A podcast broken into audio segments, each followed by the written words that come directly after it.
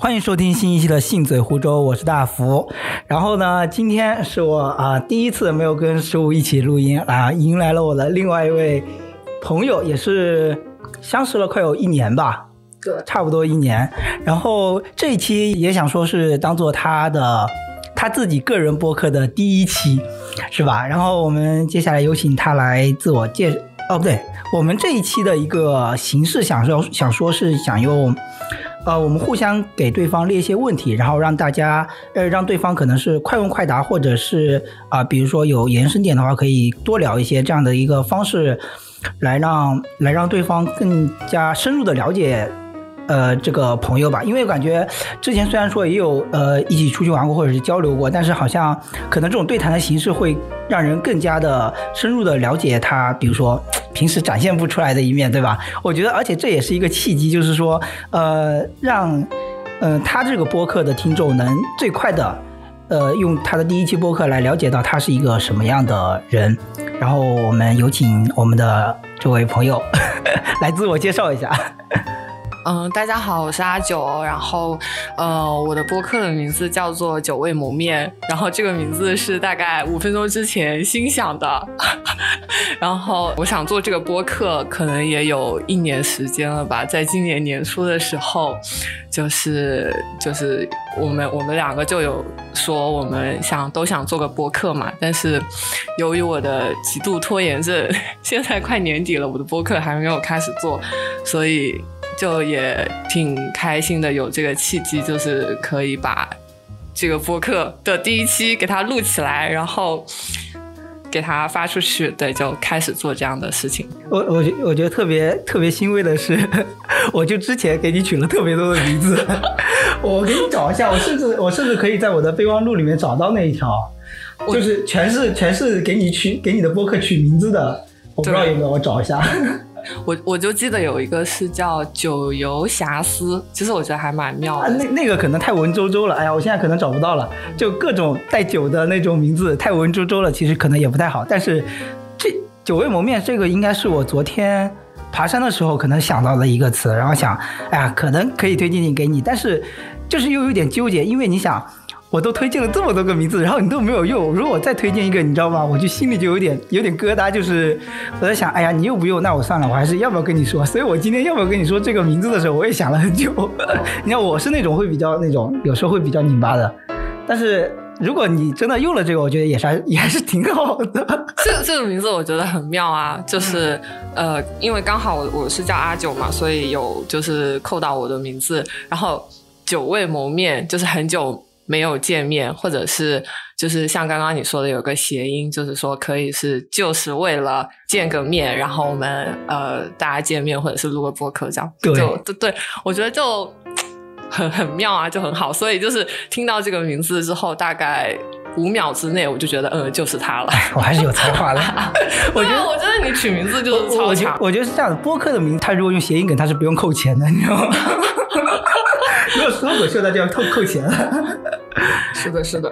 然后想想，我记得我们之前还聊过，就是因为你有做公众号嘛，对吧？你的公众号的名字是叫“酒酱的贩卖机”。其实我还蛮常看的，因为有时候就是你发了，然后我可以看图片，因为不用看特别，有时候会有很多文字啊，有时候但是图片居多嘛，然后就看看啊。其实是一个非常长的朋友圈，相当于一直在看，好 像哎，我觉得还蛮有意思的。但是我们之前也聊过，就是做公众号和做播客的区别嘛。你会觉得，哎，如果用都是用来记录生活，好像公众号也就够了，可能也更快，也不会说像播客需要那么多的那个精力投入进去。呃，我不知道关于这点，你现在最近有没有什么新的想法，或者是怎么样？嗯，关于公众号跟播客的区别是吗？嗯，就是。非常惭愧的说，我已经很久没有写那个公众号了。就是它可能有点像是我自己的一个，就是记录生活的一个。一个小小的空间，然后有一些朋友知道，然后会去看，然后确实也是，就是有周围的朋友跟你一样有同样的感觉，就是觉得就是会跟我说说哦，你的公众号我最近都有在 follow，都有在看，然后觉得你就是觉得你真的很能发现生活里的美好的东西什么的，这个你也有说过对不对？然后就觉得嗯。就觉得哎，还挺好的。如果说能，嗯，给别人一些好的感受，或者说，其实写它的话，更多是因为自己想。记录下来一些事情，因为像我今天就是来之前，我还有就是稍微看一下啊，我的公众号就是前面我在想哪些东西，就是有在思考哪些东西。那我觉得哎就很妙，因为有一些之前当下想的东西，我其实现在已经完全不记得了。其实也只过了一个月两个月而已，但是我现在已经完全不记得当时在想一些很严肃的话题也好，或者说有一些很小的感触也好。所以我觉得这个是一个很好的一个方式吧。嗯。那播客跟公众号的区别，我觉得我会跟你一样，觉得可能播客我们需要更有内容一些。就他，就如果我我跟你在这里，我们就是只是纯聊天，说哦，我们最近做了什么事情，那我会觉得这个播客的那个就是内容度会有点低。其实我觉得这个可能涉及到就是，嗯，你对于播客它的一个作用。因为有些人可能会说，想要去从播客这个呃可以体现非常深度的一个对谈内容的这种一个介质里面获取到些什么，但有些人可能就是把有些播客，比如说某某播客，就当做一个家务某某播客，好想知道是什么，对吧？但我觉得它其实是有不同作用的。我感觉，呃，其实我刚开始听播客的话，我会觉得啊，有些有好多有深度的东西给我打开了新世界的大门。但是我到后面我会发现，有些轻松型的播客，其实它带来的作用也是不可小视的啊，是这样的。对我觉得有时候，我个人来看，我觉得不需要把它看得特别的严肃，有可能有时候可以需要严肃一点，但有时候我觉得不需要把它看得特别的，我觉得不需要把这个事看得特别严重吧。嗯，对我觉得还是因为最重要的是真诚。嗯。那你会觉得你的听众，因为因为我的想法是，如果就是有人他花了可能一个小时的时间来。就是听我的播客，但是如果他一无所获的话，我会觉得很有负罪感，就我会有压力对这件事情，我会希望说，哦，他听完，他花了一个小时，他是有所得的，而不是就是觉得，嗯，只是把它当做背景音或者是什么，你会你会这样想？我觉得这可能是那种啊，所谓现在所有内容创作者的那种焦虑吧，嗯就是。呃，比如说你一个人，你可能活了十几年、二十几年，你有一定的人生阅历或者不一样的经历，但是可能这些内容你在十七、二十期内就会讲完，嗯，对吧？你再怎么样，可能重复倒来去，就可能还是会讲老东西了。这个东西如果你要长期做下去，其实就是我觉得很难保持那样高质量的输出。我觉得至少我不是这样的人，但是我更倾向我跟我伙伴就是后来也有商量过，可能更多的是。记录某一件事情，然后从中，呃，一些引发的当下的所思所想，可能把它延伸出来，对话出来。其实有了冲撞之后，你的记忆是更深的。我觉得这是更有意义的，因为我觉得现在我会慢慢的稍微放心一点，就是说不希望把一件事情给它赋予特别多的意义，说是它能起多大的作用。我觉得只要起一点点的作用，它可能就是有意义的。我现在至少是这么想的。嗯，是的。这样会更可持续一些啊！对对，而且不能一直聊一些很严肃、很很宏大的话题。人生当中也没有这么多。我我可以我可以跟你讲一下，就是我跟我伙伴最开始聊，呃，好像我们第一期应该是聊互联网或者是说什么吧。我们聊聊的非常的严肃，聊到后面就尬，就很尬，整个空气凝固了，你知道吗？因为因为其实后来我们。就是也是通过实践才知道，就是自己的脑子里可能真的没有说这么渊博的东西。嗯，但是我们俩也属于平时也会想一些东西的人，但可能真的没到达那个水平，所以我们到后面的风格就还是说会更自然一点，更真诚一点。啊，大概是这样。其实后后来我们会发现，其实你可能百分之八十的内容都是比较平铺直叙或者是比较轻松，但是至少有百分之二十的是。你平时自己想是想不出来的，是有通过对话才能激发出来的。我觉得可能会有这么一个比例在。对对，这个我觉得是对话比较重要的意义。嗯，是的，是的。那我们接下来要不要开始今天的问答环节？好呀，问答环节我可以先有一些比较。热身的一些简短问题，我有点怕。不会是很简单的，我没有一点灵魂拷问。对，我的这些问题里面没有任何灵魂拷问。好的，好，嗯，准备好了吗？来吧，来吧，来吧，来吧。这样我有点紧张。深呼吸。没有没有。那那我们要设定，那也是慢慢回答这些问题，对不对？还是你要在？什么时间之内给出一个即时的反应？回答吧。啊，OK，好的，那我先问一些非常简单好回答的问题开始。第一个问题是你吃香菜吗？吃。那你就是跟不吃香菜的人能做朋友吗？能。说起这个，我觉得可以聊一聊。第一个问题 就可以热身问题已经有 有很多话想说。昨天就昨天我们吃饭的时候就在聊这个事儿，但是我觉得我是那种可以，就是说同桌有人不吃香菜的，我可以为了他就是不放香菜。啊，对，我就觉得哎还好还好，就自己平时想吃的时候再吃一点也没关系。嗯，既然这么说，我也有点 想说的东西，就是那你会觉得，就是你你会觉得，首先你会觉得一个菜它如果没有香菜就不完整了吗？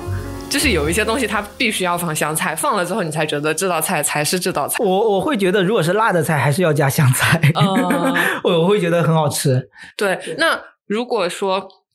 第二个问题就是你为了照顾他人而放弃了自己的感受，即使是香菜这么小的事情，不小。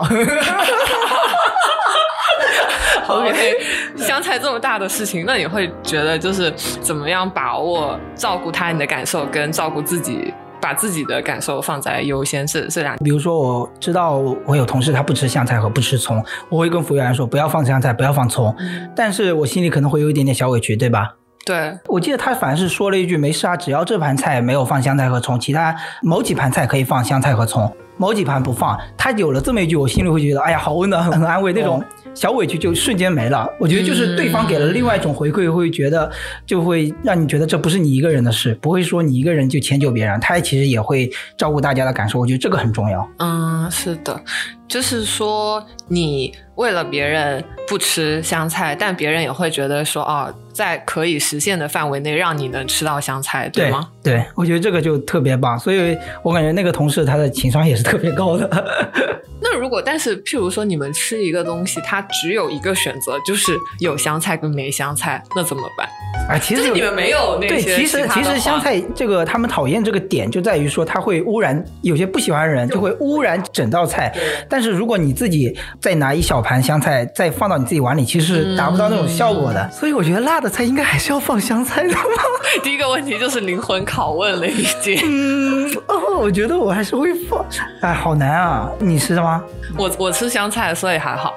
如果比如说只有一盘水煮鱼，然后但譬如说水煮鱼，我觉得没有香菜还好。那譬如说你喝那种牛羊汤，对羊汤或者是牛杂汤这种东西，如果它没有香菜，我会觉得它就不是那碗汤。嗯嗯，那这个时候。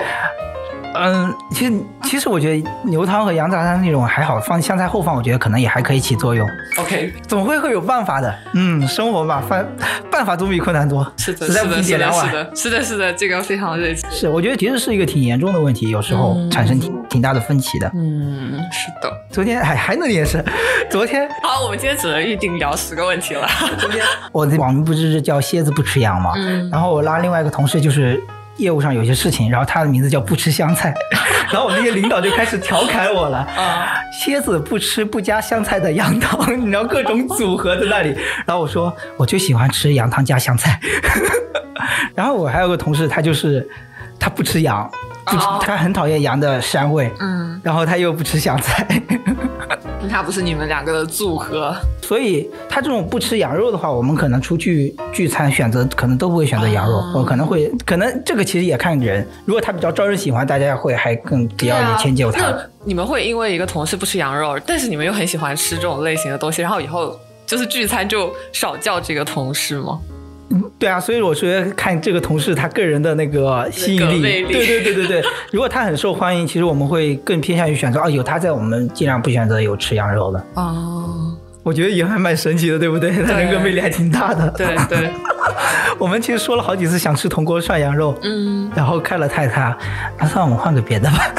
好吧，还有羊蝎子也特别好吃。嗯，对，羊蝎子。好，OK，那我们去第二个问题。这个问题就是有讲完，对吗？嗯 好，那我再有一个就是也是很常见的一个问题，就是下雨天，因为今天天就阴阴的，有点下雨，所以这个问题就是下雨天你喜欢做什么事情？最近呃，就是现在在我租的房子里面，最下雨天喜欢做的事就是连上我的音箱，放音乐，躺在被窝里面，嗯，很带感。而且是要动次打次的音乐，啊，就不是那种土嗨，而是那种稍微有点古典感和节奏感的那种电子乐，我会感觉很棒。嗯，那也是身体随着就是点头自己嗨，假装不在蹦迪，假装台床就是弹簧舞池，自己在那嗨，想象着。啊，OK，好的。下一个问题是，你房间里面最喜欢的一件物品是什么？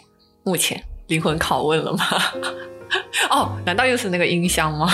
我想说的是，我想说的是，但还有我的床品，我还蛮喜欢的。你的什么？床品就是四件套啊之类的，我也会觉得哎呀蛮舒服的。嗯我觉得床品挺重要的，嗯床品可能更重要吧。音箱我现在对它有点没有刚买来时那么热爱了，哎，就是喜新厌旧，呵男人。男人。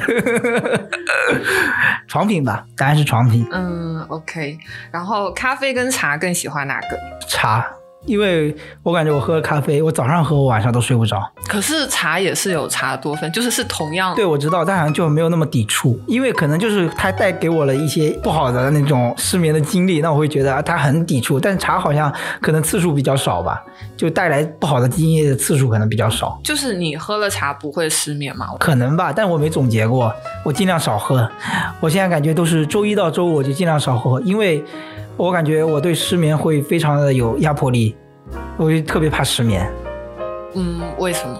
就是我感觉跟高中时期的经历有关，嗯因为高中的时候好像是学业压力比较大吧，然后晚上失眠的话，心里一直在倒计时，只有几个小时可睡了，只有几个小时，第二天又是五六点就要起床那种，对对对然后就会觉得，哎呀，没睡几个小时，等下上课又要睡觉了，就会觉得压力特别大，然后就觉得，哎，又学不好怎么样，所以可能那个时候会是比较噩梦的事情。这不就是我现在吗？啊，你你现在因为要起的比较对对对，因为我现在要就这个工作要早起，因为它通勤时间还比较久，所以我如果晚上失眠，我就会在想，我今天晚上只有几个小时可以睡。这我觉得真的对我来说是非常痛苦。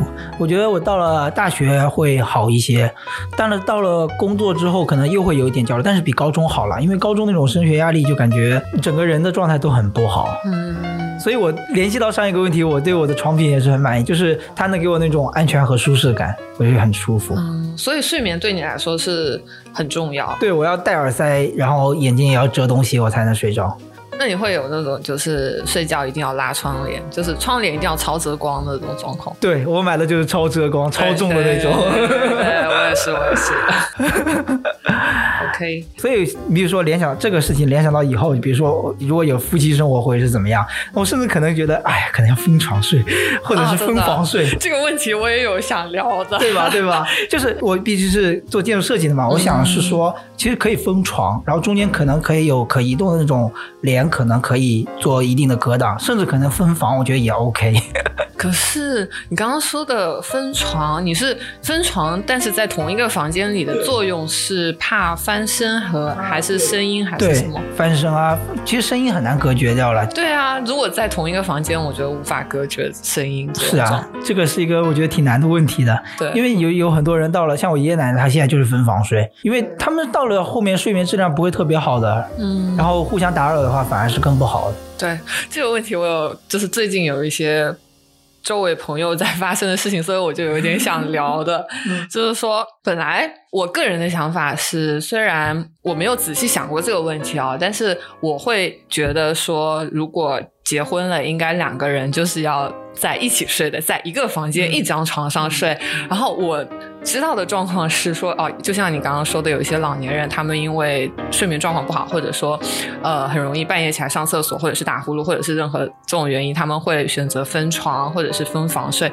但我最近发现，好像现在就是。分两个房间的情侣或者是夫妻还蛮多的，就是因为可能现在的情侣，他们首先一个他们比较想要自己的私人空间，对。就是不想要说啊，我每天跟这个人粘在一起，他想要有一个自己的房间。然后另一个就是可能真的两个人的睡眠状况没办法吻合在一起，对，然后但我又觉得就是失去了那种本来的意义。这就失去了亲密感，嗯就是在两个人之间，就尤其是现在大家白天出门上班，然后晚上回来，那你如果就是晚上在家这个时间，你们有没有就是物理距离上的靠近或者是亲近的话，会对你们的心理距离产生多大的影响？我觉得这个可能是，我觉得有好几个层面可以说。一方面就是说，现在夫妻生活当中，就我们讲普通的异性夫妻好了，是吧？他们就是女性独立，或者是说男性可能就也会更加尊重女性之类的。他他们其实各自的小房间更。可能也可以作为各自人格独立上的一种象征吧，对吧？就不会说女性特别依赖男方的这种呃社会上的一些经济的来源之类的，可能这是一个象征。第二点想说是，其实是一个工作效率上的，呃就是说这个社会运作的效率上的一个事情。可能你高质量的睡眠可以更加保证你的工作效率吧。对对。但其实如果亲密感上的都这个东西，我觉得可以，其实就是说每天。啊，比如说呢，要抱抱要十分钟，那其实也是一个亲密感上的一种增强。对，如果你们俩住一个房间，其实你们就算是非常，比如说贴得非常近，一起相拥入睡，但是其实这个时间也坚持不了多久。相拥入睡手会麻的。对啊，你会麻的。其实这个时间达不了特别久，但比如说你们可以每天有一个仪式感的，或者是行程式的那种，在一个空间下一起聊聊天，发今天发生了什么，或者一些肢体上的一些动作，亲密的举动。可能也可以达到这样的效果，然后结束之后，你们可以继续再回到自己房间睡。我觉得这个可能我的个人的解决方法会是这样子。嗯，这个的话就是我疑惑的一个啊，就是那个效率上，第一个是效率上这个点，就是我们要不要在关系里，亲密关系、浪漫的。爱情里面讲究效率这件事情，然后还有一个就是像这样子，就是有点像同居室友的状况，分开睡，有点像同居室友的状况。那就是可能我心理上就不会，就是像两个人的边界感都很强，或者是两个人边界都很分明的情况下，那我们没有互相进入到对方的生活里去，嗯。打扰到对方，打乱对方，或者是说打破对方的一些东西，那我觉得对这个亲密感，对我来说吧，亲密感的建立可能会有阻有阻碍，就没有建立。对，因为我就像，因为我就是不管我是结婚也好，或者是跟我的男朋友同居也好，那就像我一个人生活一样的状况的话，你又何必呢？对吧？没有，就像你刚刚说的，要对话才会有新的东西出现嘛。对。那像刚刚这个状况，如果两个人没有冲击的话，我会觉得，哎，没有新的东西出现，大家只不过是换了一个空间，换了一个嗯对象，然后还是过着原先自己的生活罢了。我觉得这可能还是要跟人的性格有关，因为有些人，比如说半夜可能醒来，旁边没有一个人抱着，可能会没有安全感，这可能就比较偏向于依赖型的人嘛，对吧？但有些人可能。把老公就当做兄弟处的也有呀，因为其实我觉得婚姻这种睡在下铺的兄弟是吗？然后就离婚了。好，你听懂了我在 Q 什么？对，我知道。所以我刚刚也在想，哎，这个例子好像不太好，就离婚了。但是好像你比如说，婚姻本质上好像更多的其实是一个合作模式。嗯，有些人至少是这么认为的嘛，对吧？如果为了让这种合作模式更好的进行下去，那可能一定程度上效率也是重要的。然后说到这一点，我又觉得有一个可以要说，就是说一个人的在他的心里的理念里面，到底是自己最重要，还是说整个？对方也是同等重要，这个其实跟个人的价值观有关，对，对吧？对自己、对方还有关系。对，有些人会觉得。其实人生下来能陪自己到最后的，可能就只有身上的细菌，是吧？细菌和真菌，但没有人能陪你到最后。你就算是夫妻，总有一个人要先死。啊，哦，这个观点还蛮新的，我第一次听到。原来只有真菌才能陪我到老。对我最近在看医学通识，你知道吗？我看到这句话，哇，真妙，太浪漫了。啊。然后，那有些人就会觉得，个人就会认为说自己是最重要的。嗯。就算我结婚了，那我们是有非常。呃，亲密的关系，那你可能真的也只能排第二，因为所有人都是自私的，就会有这种价值观嘛。嗯，我也我也曾经可能有段时间，我的脑海里也是这么想的。那如果他是这种情况下，他可能就会选择说，那我还是要保证自己的睡眠质量。那但是就对，就刚刚这个问题，就是自我的部分要让步多少给这个关系。嗯。听你这个描述，好像是一点都不打算让步。其实不一定，我觉得。然后我又想了，就是说，其实如果是夫妻生活，大家其实还是要试。你比如说，这种你们俩夫妻商量嘛，就是说，我们先试试看，我们这样睡能不能也能保证自己百分之，比如说百分之八十的睡眠质量，然后我们又能提升很大的亲密感，那这是一个双赢的模式呀，对吧？但如果但很难很难。对我也没尝试过，我也不知道，我只是猜测，你知道吗？理论大师。然后我就是在想，嗯，可能还会可以再试出其他的办法。我觉得这就是可能夫妻在婚姻生活当中要不断的试错的事情。对，就很多生活上的小智慧。对，OK。而且我觉得最重要的是，夫妻双方要有这个调试的心。对，对吧？对你真的是理论大师，理论大师，就说的都很对。因为我最近我有个姐妹，就是一个好姐妹，她确实就是跟她的男朋友遇到这个问题。嗯，然后呢，他们先是他们是呃一起同居嘛，同居了可能一年，然后最近他们就是因为很多生活上的。问题可能不只是一起睡，而是两个人生活在一起就会有的摩擦或者是小问题。他们决定就是分开住，就分居，两个人又从一起住搬开了。然后我就是全程目睹了他们。这个经历，所以就还挺有。我感觉这个会不会是分手的前兆啊？啊，哎，我觉得这个也很妙，这个点可以聊。就是男生都觉得，如果同居了分开住就是分手的前兆吗？但是我们女生觉得好像还好，因为因为我那个妹子就是女生朋友，她是觉得，就是我们分开住是为了解决我们关系当中的问题，而不是说我想要分手。但是我有跟我就是其他的朋友聊过，然后他们就觉得可能是要分手。我个人作为一个男生的角度来想，我这里是说，一种就是同居生活可能是一种啊婚前的一种试金石，可能是这样啊。发现这个好像不成功，那我就会对后来未来的生活很充满很大的疑惑和担心，就会觉得哎呀，好像以后很难生活在一起啊，那就很难走下去啊，心里就会很担心。是的，是的。OK，好，下一个问题，嗯，最喜欢的基酒是什么？和最喜欢的葡萄酒是什么？我戒酒了。好突然啊！我现在给自己一年两次额度喝酒，两次，那每次可以喝多少？喝到大醉吗？我觉得也不行，因为我真的是就是体检检测出来肝 肝好像不太好，所以我就我现在已经快一个多月没喝酒了，一点点，才一个多月而已。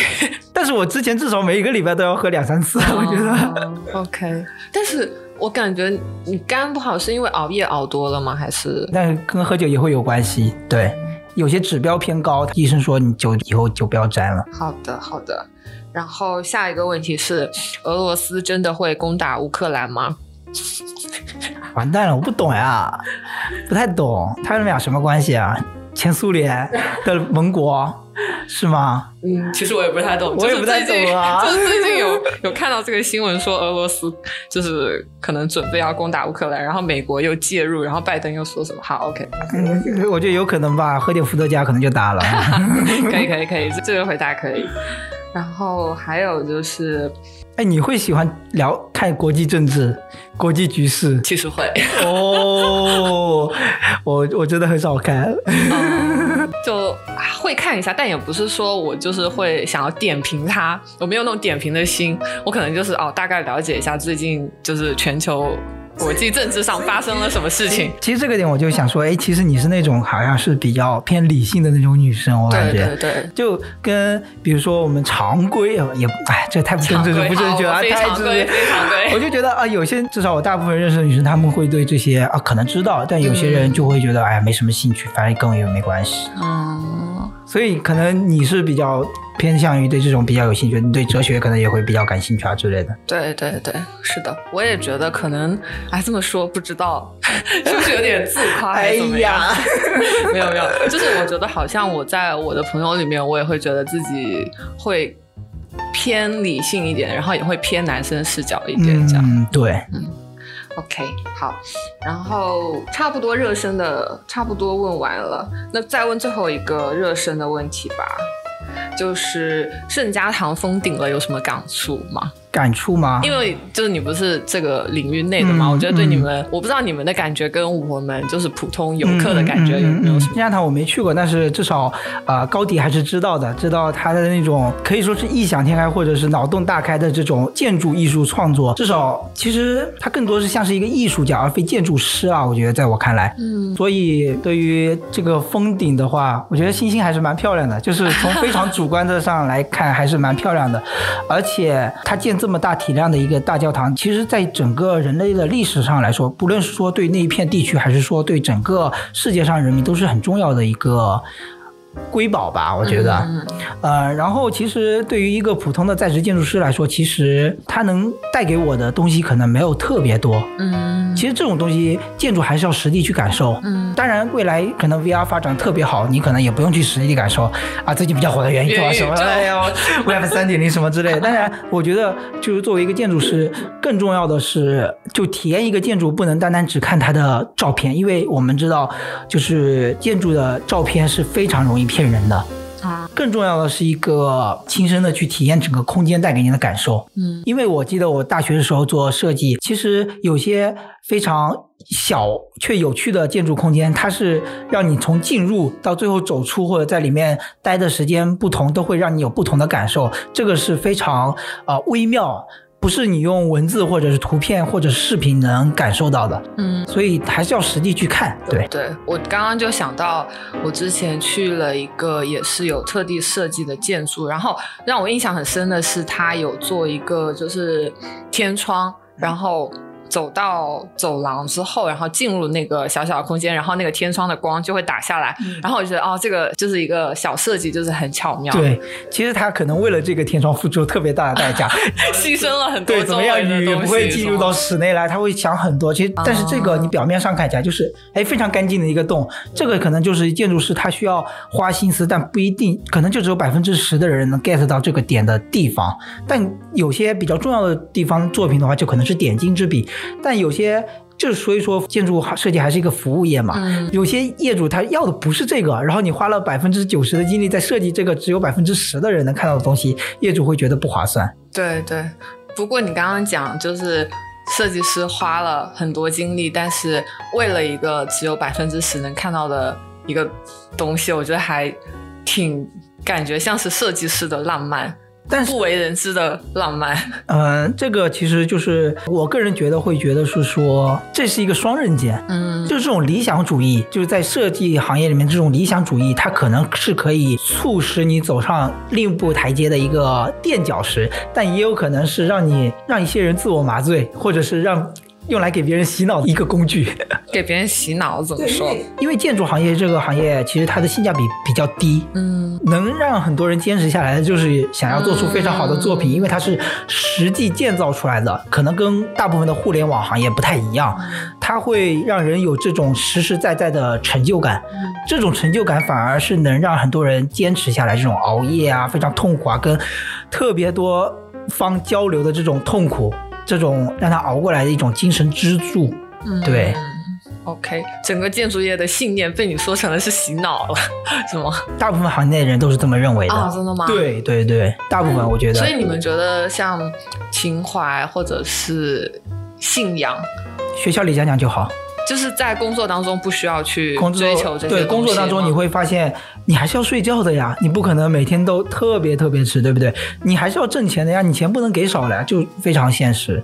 你不要跟我讲情怀，我要我要讲实实在在的钱，你不要让我太伤身，我还要命。是这样子，是的，是的。对，但是其实也看环境，像我现在的环境，我会觉得就还，我觉得还不错啊，比之前好。就是可能也是很辛苦，对吧？你也知道我加班会比较多，对但是我觉得我至少做的项目就还都是比较好的项目，嗯就不会说做那些又是很很无聊的甲方。然后投资也不是特别大，然后做的东西又没有特别那个，至少连那个虚荣感都没有满足不了的，你还让我卖命，就很那个，对吧？嗯，OK，好的。哎，你对圣家族大教堂封顶了什么感受呢？我其实也没有特别的感受，但是因为最近这件事情一直朋友圈就是频繁的看到，然后我就是觉得也，但我我可能在想一个问题，就是我面对这种后来的人完成了前面的人的设计，或者是续写了前面人的小说这种类型的事件，我会有一个就是疑惑吧，疑问就是它到底还是不是之前的那个人设计的那个东西？其实圣家族大教堂已经被改稿过很多次了，有很多也被改了，但是我不知道具体情况。但如果后来的人非常遵循他的最初的那个信念或者是图景的话，嗯因为他最开始是有图纸的嘛，嗯我理解的话，如果后面的人想要非常高还原度的保证高级的设计的话，是可以做到的。嗯可以揣测他有些设计是出于什么样的那个逻辑或者原则去做。那有些地方它可能没有涉及到，也可能也可以遵循同样的原则去把它设计出来，也是有可能的。对，就要看后来的人的智慧了。OK，但是像小说就很难了，因为小说是一个人的工作，然后他后面又没有说一个远期的图景展示给后人看，就像《红楼梦》，它可能后半段就不会就不会有人真的知道曹雪芹到底在想什么。对，而且就是观念想法是变化的，对。就创作的过程当中，他可能会有哎新的哎想法出来，或者说呃我想改一下什么，但是如果说换了一个脑子，换了一个人，我就就觉得可能不是原先的那个。而且像小说家，他们写到后面，人物的走向是小说家控制不了的，因为性格已经长成了嘛，对吧？小说人物想干什么，其实你不一定能控制的。哦对，这个我觉得是可能是创作小说比较妙的地方。嗯，我觉得你这个说法也挺妙的。对啊就是刚刚你这么说，我就想到，就是小说写到后面，这些人自己就火起来了，然后他们自己有自己的想法，然后他们在操纵着作者把这个故事的结局给对的，写了。对的，对的，因为你很难说让他突然改变风向，让他做另外一个非常不符合原生逻辑的一个事情，就会很怪。对对对，会很突兀。对，然后我刚才也想说，就是建筑设计这个行业其实很看人，嗯一个大师陨落了，那就是陨落了，很后人很难再把他这个几十年的经验再说总结来沿用，很难。因为建筑设计，它就吃就吃这碗饭嘛，吃经验的饭，它几十年的经验累积下来，很难说一股脑的就可以传输给你，这是很难做到的嘛，对吧？所以就是它就是还是以很非常以人为本的一个艺术创作。嗯，那你觉得在建筑行业，就是天赋跟后期的经验的占比会有多少呢？我觉得建筑行业是百分之八十人通过努力都能以它来养家糊口的一件事儿。嗯，就不是养家糊口，可能是做到哎行业内还不错的水平。如果我要做到行业内还不错的水平，我需要有多少的天赋，又需要有多少的后期的经验？嗯，这样说吧，就是如果你不是科班出身，然后你想要靠纯天赋，非常非常困难。嗯，你最多做个可以自学室内设计或者什么，但是如果你到了建筑，我觉得是非常难。然后你要成为顶端，那就是大师级的。对，那就是我觉得人非常非常少。你像你可能比较知道的安藤忠雄，嗯他是一个拳击手出身，然后他自己游历了欧洲，然后开始自己从事建筑设计，然后成为了一代大师。但是世界上又有几个安藤忠雄呢？嗯，对吧？又有几个人能承受出他初期的那种屡战屡败那种经历打击呢？对吧？对，然后，如果你是普通的科班出身，首先你是一个聪明人，你必须要会学会考试。就是如果你在国内，你至少分要比较高，你才能到一个国内比较好的学校里面的建筑学，因为它要的分都比较高嘛。嗯然后你到后面的途径，你至少可能还要读个硕士、博士，或者是怎么样的，比较难了，我觉得。嗯，这行，所以我就觉得性价比不是特别高。慎重啊！你要选这个行业的人，你要慎重。劝退，劝退。劝退，劝退。OK，那你有什么我要开始问我的问题对对对，你你是有灵魂拷问吗？有什么热身吗？热身，热身有呀。第一个问题就是热身啊。哦，真的，我害怕第一个热身的问题可能变成灵魂拷问。啊，最近比较焦虑和比较开心的事情分别是什么？哦，好灵魂拷问啊！我的这还天哪，灵魂拷问吗？这不很很自然的吗？超级灵魂拷问，我的天。对，呃，最近，但是我们的问答当中也。就是我们也可以打打哈哈对不对？这是我们的共识。你就想打哈哈是吧？没有没有没有，我有把它回答好一点。OK，嗯、最近比较焦虑的事情可能是就是工作方面，因为嗯去年底吧，然后开始选择就是转了律师这个行业嘛，那所以这个行业就是有一个。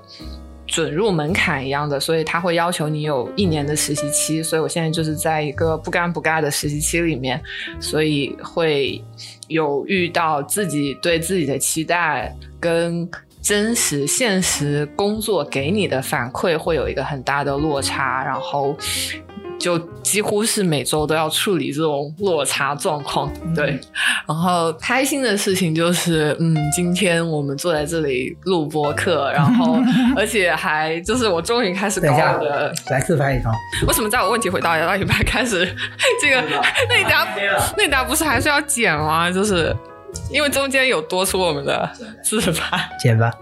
好，开心的开心的部分就是终于开始录我的播客了，拖延症，嗯，就需要有人 push 你一把。对，不是一把，可能是很多把。那天朋友聚餐，我也聊到这个事儿，就是哦，我可以先问你，就是如果你一年实习期到了，你就可以自己职业了，是吗？就可以赚大钱了，是吗？是吗？不是，不能年薪百万吗？不能，就可以自己接活了呀。对我有什么误解？当时是不是年薪百万吗？没有，就是天哪，我现在要流下眼泪了，都 好苦涩。赚大钱。没有没有，就是前半个问题是是的，就是这一年，呃，满了之后，就是你有拿到一个职业证，那你就可以独立自己独立职业，但是不代表说就会赚大钱，因为。就是律师这个行业其实也很看经验，然后而且他第二个是很看就是案源，就是很看你的有没有人找你打官司。那其实很多的青年律师，他们其实拿到证之后，可能在三到五年之内都是还是比较苦哈哈的一个状况，或者说哦比较跟普通上班族没有任何差别的一个收入状况。那而且律师行业就是比较。二八法则非常严重的一个非常内卷的一个传统 传统型行业，所以就是少部分人实现了年薪百万，所以给大家一个这样的想法，对，但其实有非常多看不到的。就是没有被看见的律师，他们过得其实就嗯怎么样吧？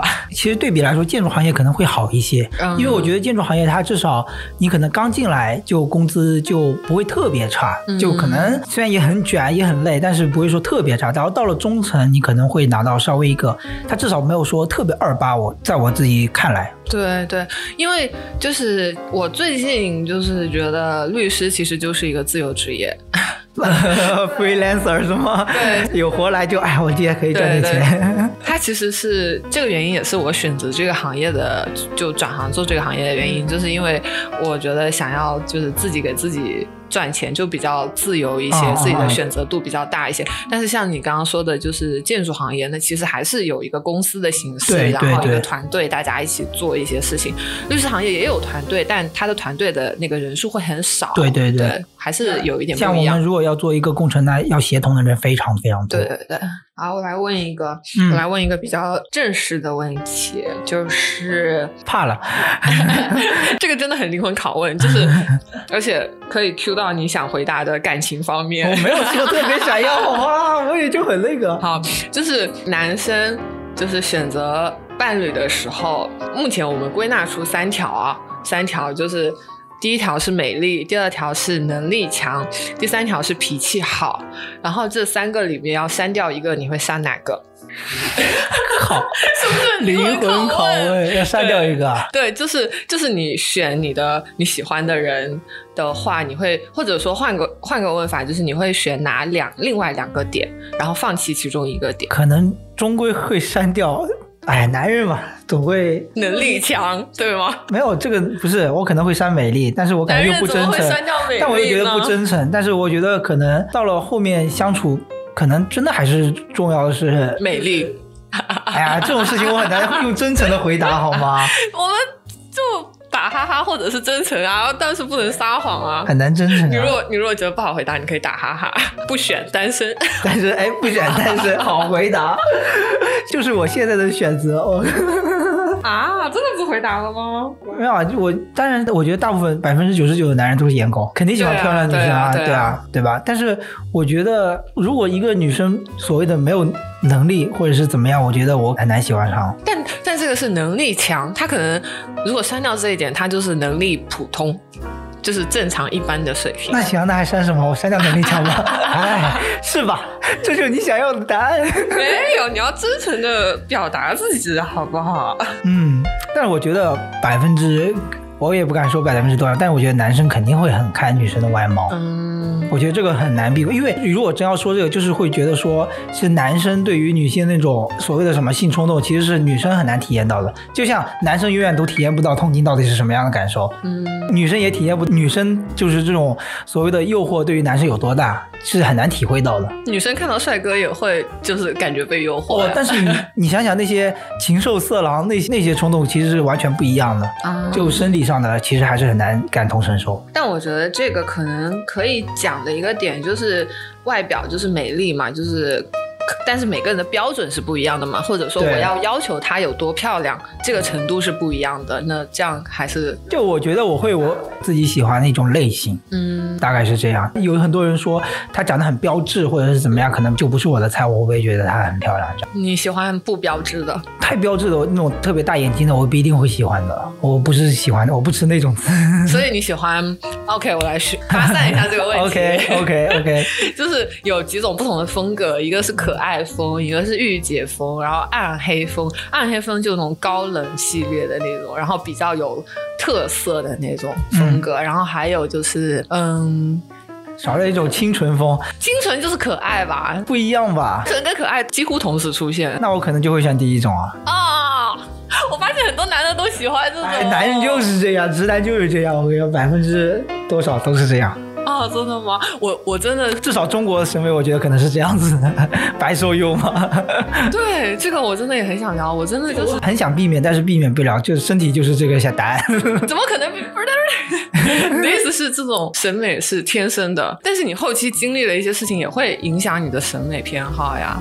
会有啊，会有啊。我个人来说，我可能会说啊，不是那种纯白瘦幼，我可能会，如果他白瘦幼可能有一点御姐，我觉得会更好啊，或者怎么样。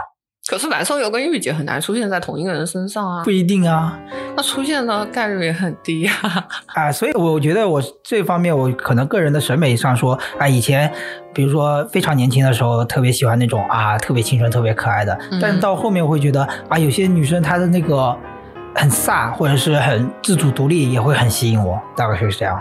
这算不算男性的标准答案？大概算吧，所以我觉得这个就，嗯，我只是答 念了一个，对我只是念了一个标准答案而已。好，OK，我我真的今年开始觉得我可能不怎么了解男人，或者是完全不了解男人。就原先我可能有一种处在自己对男人的想象当中当中，就是，但我后来我就是发现，可能很多事情男生。并不是这么想的，我、嗯其实这个是有一个很大的偏差在的，就还挺神奇的。我估计我对女生的设想也有很多错误，但是我没有机会去验证一下。你可以就是抓住今年的机会去开展一段新的恋情，太难了，可以在这里那个征婚广告啊，不是征婚，相亲广告。太难了。然后我要下问下一个问题了，嗯、你对于自己未来十年左右的生活图景是什么样的？我天，你这也这一下子就是从我的那个什么喜欢吃香菜嘛，已经拔高到天花板了都。太这问题也太宏大了吧！十年之后的生就活十年啊，对啊，十年。啊，十年啊十，年，因为我现在快三十，但还没三十，嗯，那我们就算是快四，就是十年之后就快四十，但没四十。哇，这个问题真的好难回答。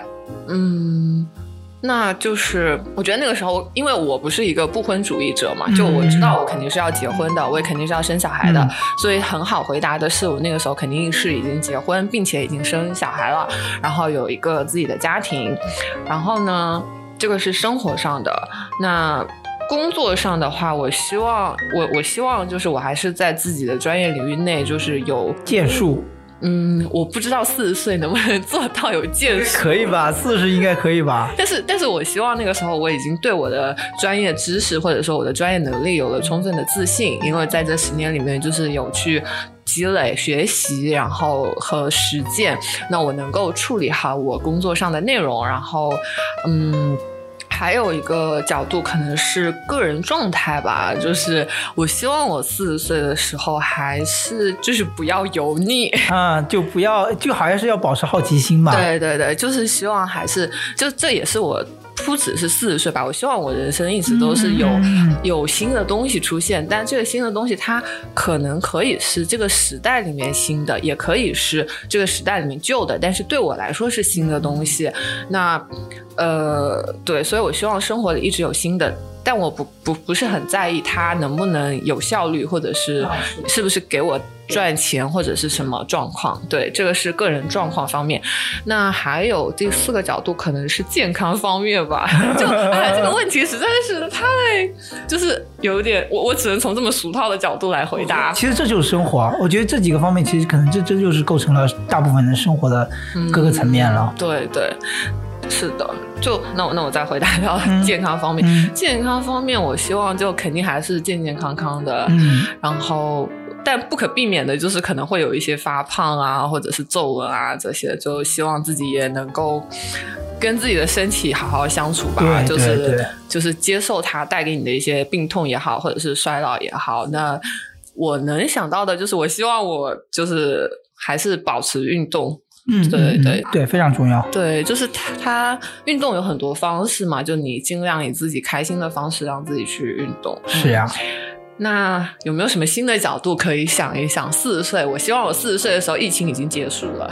哦，这是一个非常好的角度，我觉得 特别重要。对，然后，然后，哦，我有一个是我私人，就是个人的一个非常理想化的对以后生活的一个设想，但我不知道能不能实现，以及它实现起来是非常具体的那种吗？有点具体，对。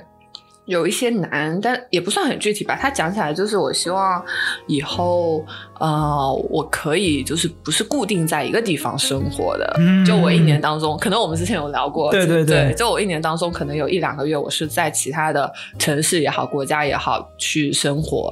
就嗯，然后我希望我的工作也是更灵活一些，不是说特别需要坐班或者是啊嗯哦我要打卡这样的一个状况。对，还有什么角度让我想一下？嗯，哦，还有，如果四十岁的时候我还没有结婚的话，对，这是一个角度，对不对？就我那个时候，虽然我设定我想要结婚，但如果我没有结婚，我就会开始跟小狼狗开始谈恋爱。小狼狗，小狼狗是多少岁呢？就是就是二十二岁。不行不行，这太小了。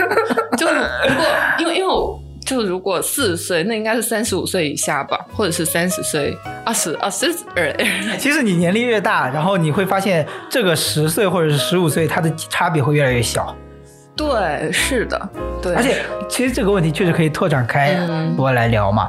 就比如说，你会想结婚生子，但是你对孩子是特别喜欢吗？还是没有没有，我对他你是觉得会有一种责任家族的责责任感吗？还是我们家又没有皇位要继承。啊，对啊，那哎，那你不喜欢，不是特别喜欢小孩，为什么想要？我觉得我能理解结婚啦，因为我觉得都是想要非常稳定的亲密关系，或者是伴侣陪伴着生活，对吧？然后，但是我自己也是很难理解为什么要生小孩。OK，我觉得这个问题我可以回答两点，就是第一点，我反而觉得如果法律人的逻辑性，哎，这样这样是不是很烦？以下我有你下我有两点想要陈述一下。允许。就是第一点，就是你，我反而会觉得，如果不生小孩，假设我不生小孩，我可能就相对更好接受不结婚。对，就是我觉得结婚对我来说有很大的意义，我是决定要生小孩的。那在国内，就是婚姻一个婚姻的状况、家庭的状况下的，然后你生小孩，小孩以后读书啊，或者是什么状况，会方便很多。嗯。嗯，然后第二个就是啊，我已经忘记了第二个点是什么。第二个，如果就是你不生小孩，就是不结婚也可以，但是有人一起生活吗？哦，不是，第二个就是为什么要生小孩？是你刚刚问的，嗯嗯嗯这个我有，就是目前为止就是自己的一个想法，就是我就是因为你刚刚说。我不喜欢小孩嘛，但是我还是就是很明确的知道我要生小孩，因为我是这样想的，我是不喜欢小孩，但是我这个世界上我只喜欢一种小孩，就是我自己的小孩。就是如果你你生了你的小孩，你肯定会喜欢啊，他就是你，他就是你自己的小孩，你怎么可能不爱他呢？都别说喜欢了，他你肯定是会喜爱他的呀，对吗？然后还有一个角度就是，我会觉得生小孩，然后养育小孩，然后跟这个小孩一起成长是一种体验。体验，对，而且是一种你不做这件事情，你完全无法在其他层面上体验到它到底是真实是什么状况的一件事情。那所以，我对我来说，我会其实也会有点 期待，就是我有时候也会，以前也会想说，哦，如果以后有小孩，我要带他去户外啊，然后带他经常带他去书店啊，然后要就看书啊，或者是干嘛，一起做手工什么的。嗯就是我有想可以很多可以跟小孩一起做的事情，而且就是小孩可以给你一种反馈，从新的一个视角，你预想不到的视角，对对对，任何任何事情上都可以。虽然就是好像养，但但我肯定也是从非常好的理想化的对积极的层面来去想小孩，但可能生出来的小孩他就是哪吒，就是就是他就是很不乖，或者是很难养，或者是怎对，么因为样的。因为我比较存疑的一点就是说，你自己的小孩你一定会喜欢，但是我觉得。有一种理论就是说，要把它当做独立的个体嘛，对吧？对但如果你喜欢另外一个人，其实他肯定是有让你喜欢的点。但我会觉得，其实就是从底层逻辑上来讲，就是这个小孩他是为了生存，他可能做出一些行为，表现的会让你非常喜欢。就像有些天哪，小孩有这么聪明吗？呃，我觉得不是聪明，而是一种本能啦。就是哦之前我听一个理论，就是说，猫猫如果它长得，如果它没长得那么可爱，嗯，它其实是一那种会虐杀呃小动物，其实可能跟人类一样会有虐杀行为的这种动物。你的意思是猫猫外表不可爱，它的精神上会变得很没有，我是觉得如果它外表不可爱，可能人们就没那么喜欢它了。啊、那是的。如果一只猫很丑的话，你可能也没办法对它发出哇喵对我，所以我就我其实很难理解，就是那个喜欢猫猫狗狗之类的。哦，真的吗？我感觉我又躺枪了。你喜欢猫猫狗狗我？喜欢，我喜嗯，欢，而且我可能今年就是年底之前打算就是养一个自己的小动物这样子。嗯嗯，我我我我会养的话，我可能会养冷血点的那种昆虫或者是蜥蜴之类的。啊，真的吗？对，可是那这样没有交互啊，就是就我觉得就挺好的，就我觉得那种交互好像有点，嗯，在我看来我可能很难接受，嗯，很难。我现在还说不清这个事儿吧，但是我感觉我心里还是比较抵触的，就会觉得啊，这只猫好可爱，我要抱抱它。但其实它就是你根本不知道它到底在想什么。没错。你比如说，如果是昆虫那一系列，我都不用想说它要它到底在想什么，它可能想晚上变成怪兽把你吃掉，就是我觉得它的想法都不重要了。但猫猫的想法、啊，我觉得他有时候可能会是在啊，我还现在还总结不出来这个点，但是我觉得就会有点怪怪的，啊，真的吗？所以你会考虑猫猫在想什么？可能会。啊，我我可能直接脑补他就是很喜欢我这样。我我心里我心里的 OS 就会在想，哼，要不是你给我吃的，啊，真的。我会觉得可能猫狗的心也会是这样子。它只是为了生存，然后表现出来特别啊，我这很阴暗面了，你知道吗？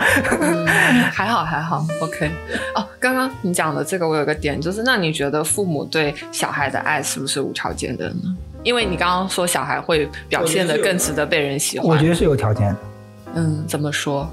就如果以个人经历来讲的话，我就觉得，呃，就我个人的出生可能就是为了要，呃，继承皇位，也不是继承皇位了，就是要，呃，可能要怎么说，就是为了让家里有个儿子或者是有个孩子之类的，然后以后老了可以照顾上一辈之类的这样子的，我觉得。嗯，其他的我很难想就，是说哦，两个夫妻两人是因为爱而然后生了个宝宝什么，我很难想象出来。啊，可是那可是你你爸妈在你这么多年成长的这个时间里。肯定也会让你感受到他们是很爱你的吧？就不是就我爸还是我爸还是挺爱我，但是我妈已经很多年没见到了，然后我就觉得，其实我觉得他们俩之间就没有很那个，对，所以我就觉得，嗯，那那你觉得就是家庭的这个状况会影响你对婚姻或者是对生小孩的肯定会啊我就觉得生小孩很罪恶，哦。我就觉得，因为我就觉得人生其实，因为，我觉得个人来说，我觉得很难总结说人生是很美好的，嗯，对，我觉得是非常非常多的苦痛的，对然后比如说像这样可能有点攻击性，就是说像你刚刚说的，你想要获得一种体验，然后生了一个小孩，但是你可能活到这个岁数，你也明白了他未来要经历很多的苦痛。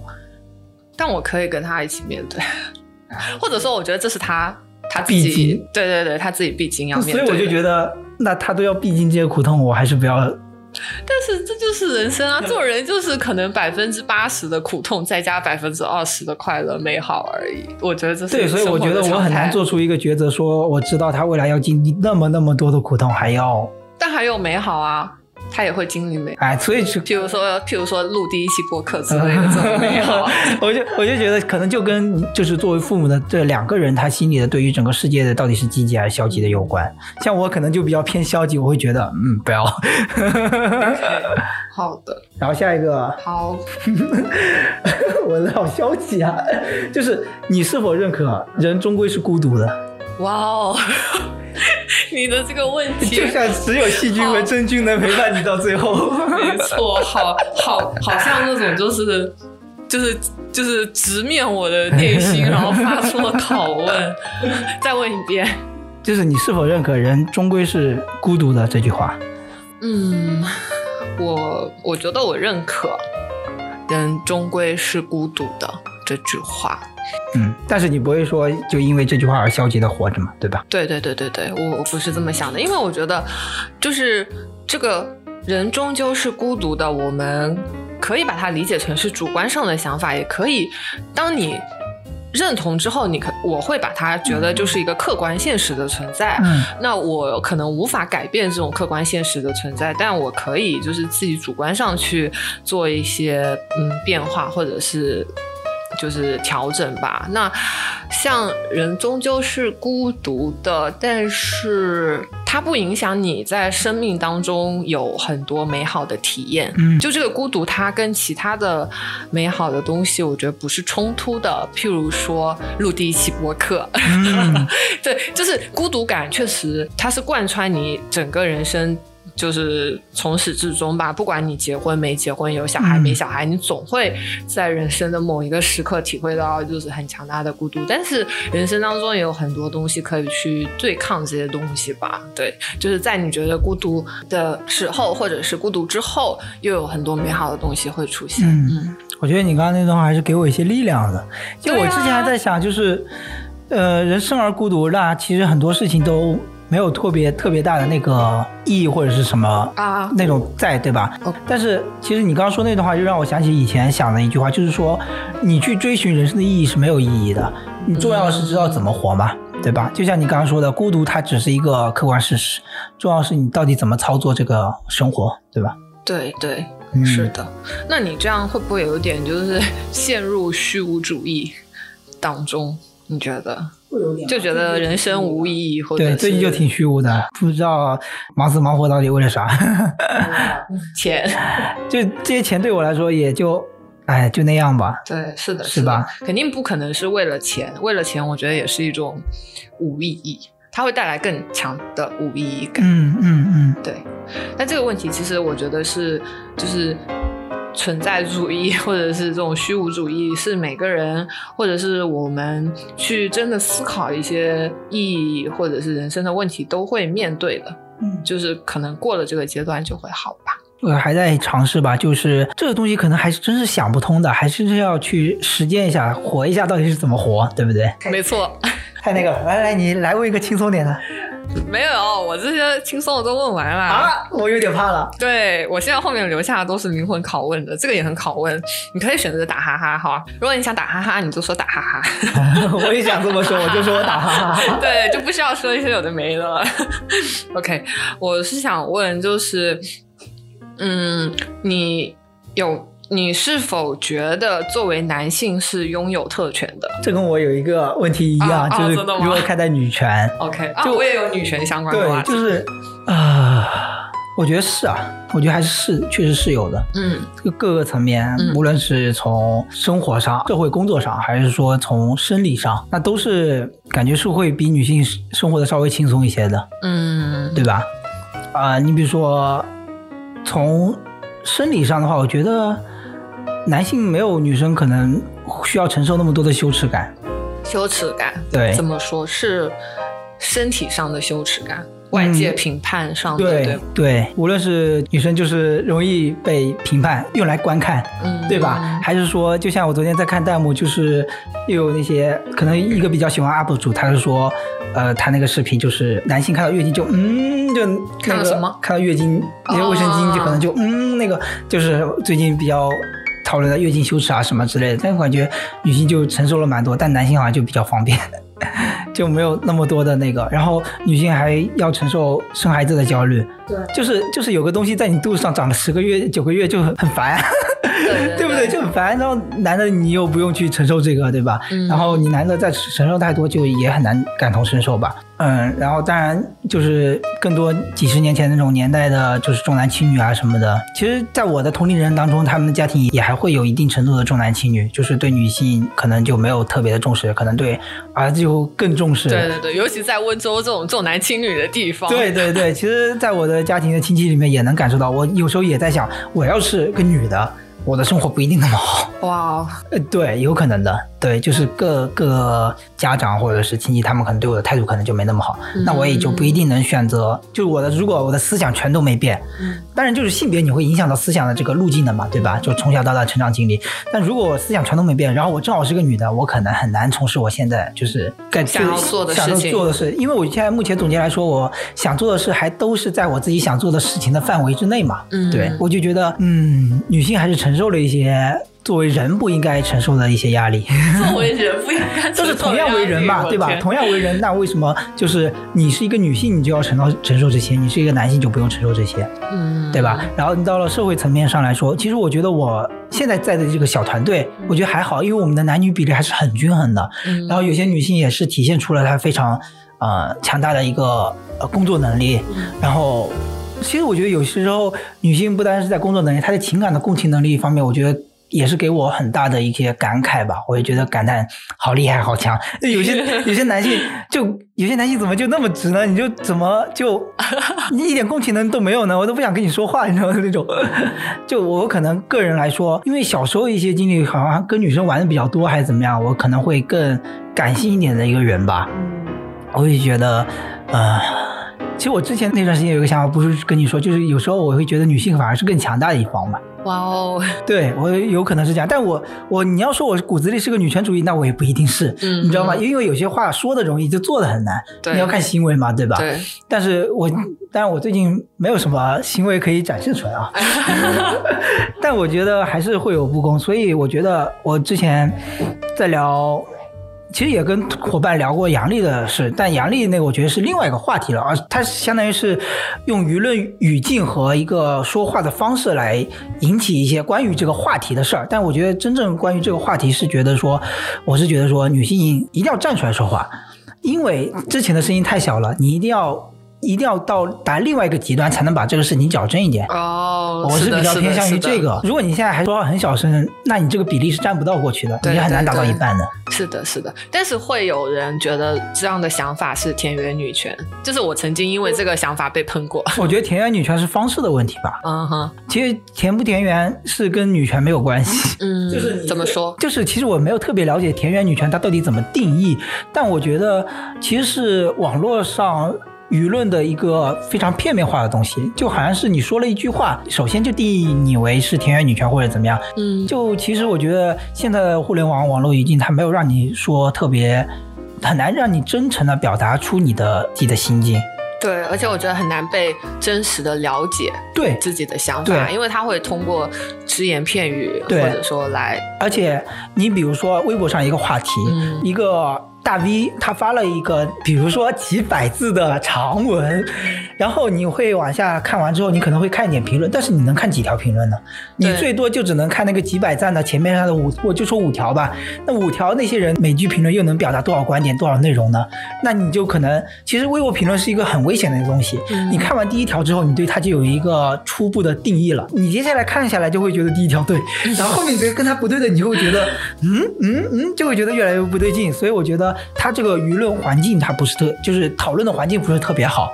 如果每个真正所谓那些被定义为田园女权的人，然后跟那些男权主义的人来播客上见面了，线下好好聊一聊，我觉得不一定会那么差。嗯，这是一个很好的想法。对啊，你有些人在网上喷的特别特别火热，特别剑拔弩张，但是你到了线下，你还是要戴上社会人的面具，你还是要给他说话的空间。对，结果发现一个是自己的同事，一个是自己的老板。对，就会有这样子的事情发生。所以互联网是一个面具，但是你社会上也有另外一层面具，就看你怎么带。我觉得，所以我觉得田园女权是一种方式的问题。对对，你是怎么理解田园女权？因为我对它这个定义不是很清晰。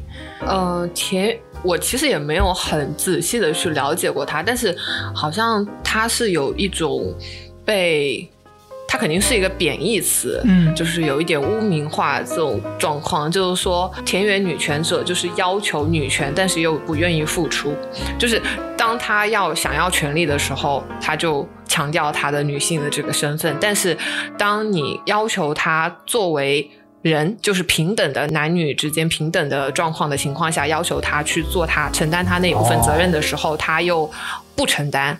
或者就是有点双标狗的感觉吧，哦但我也不知道对不对啊。我自己的理解是这样，或者说过度的强调女权以达到自己的利益。嗯嗯嗯，对，就借由女权来实现自己的目的吧，不管那个目的是什么，而不是说我真的想要去呃平等。对平等嗯或者说女性权利。我觉得这个其实对于个人来说也是一个很大的考验，就是现实生活中又有多少人能做到，就不在这个话题上能做到真正的不双标呢？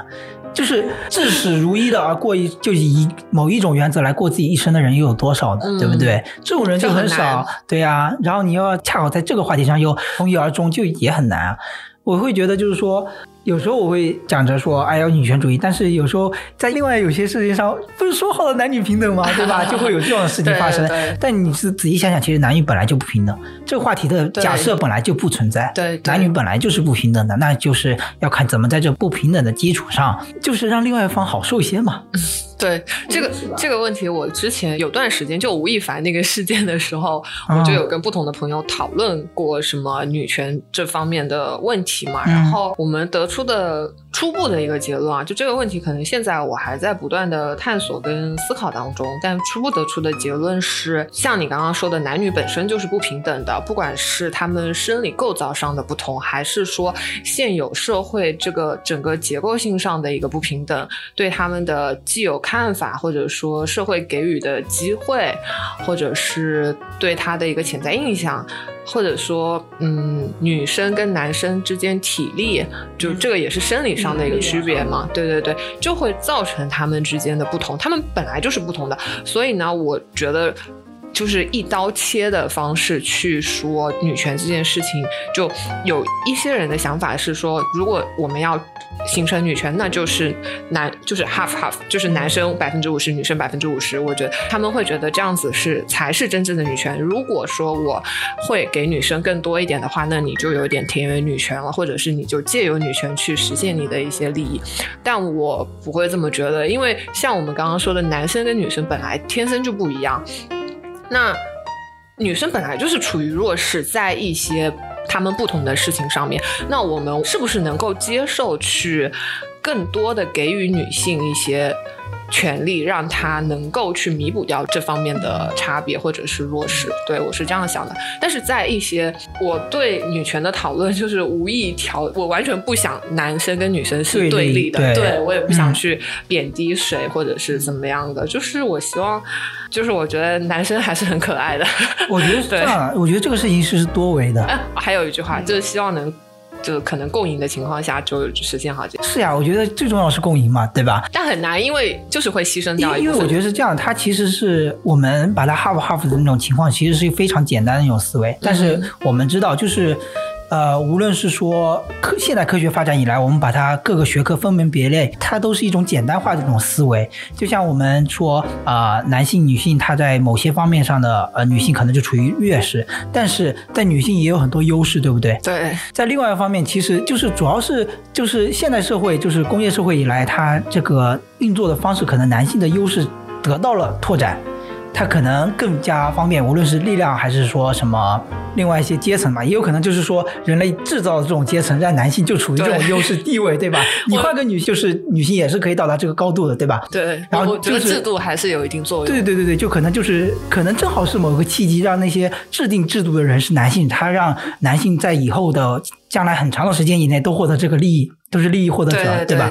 但是我觉得在另外一些男性很差的一些方面，我觉得女性也可以发挥她的优势嘛。嗯，譬如说，其实我觉得，就是有时候，呃，比如说，我就是讲一个点好了，就是好像很多时候都要要求男性说，呃，要尊重女性，要怎么样，但是女性有时候同时又会说，啊，你真的太直男了。你现在开始抨击女性了是吗？回一下嘛，反一下嘛。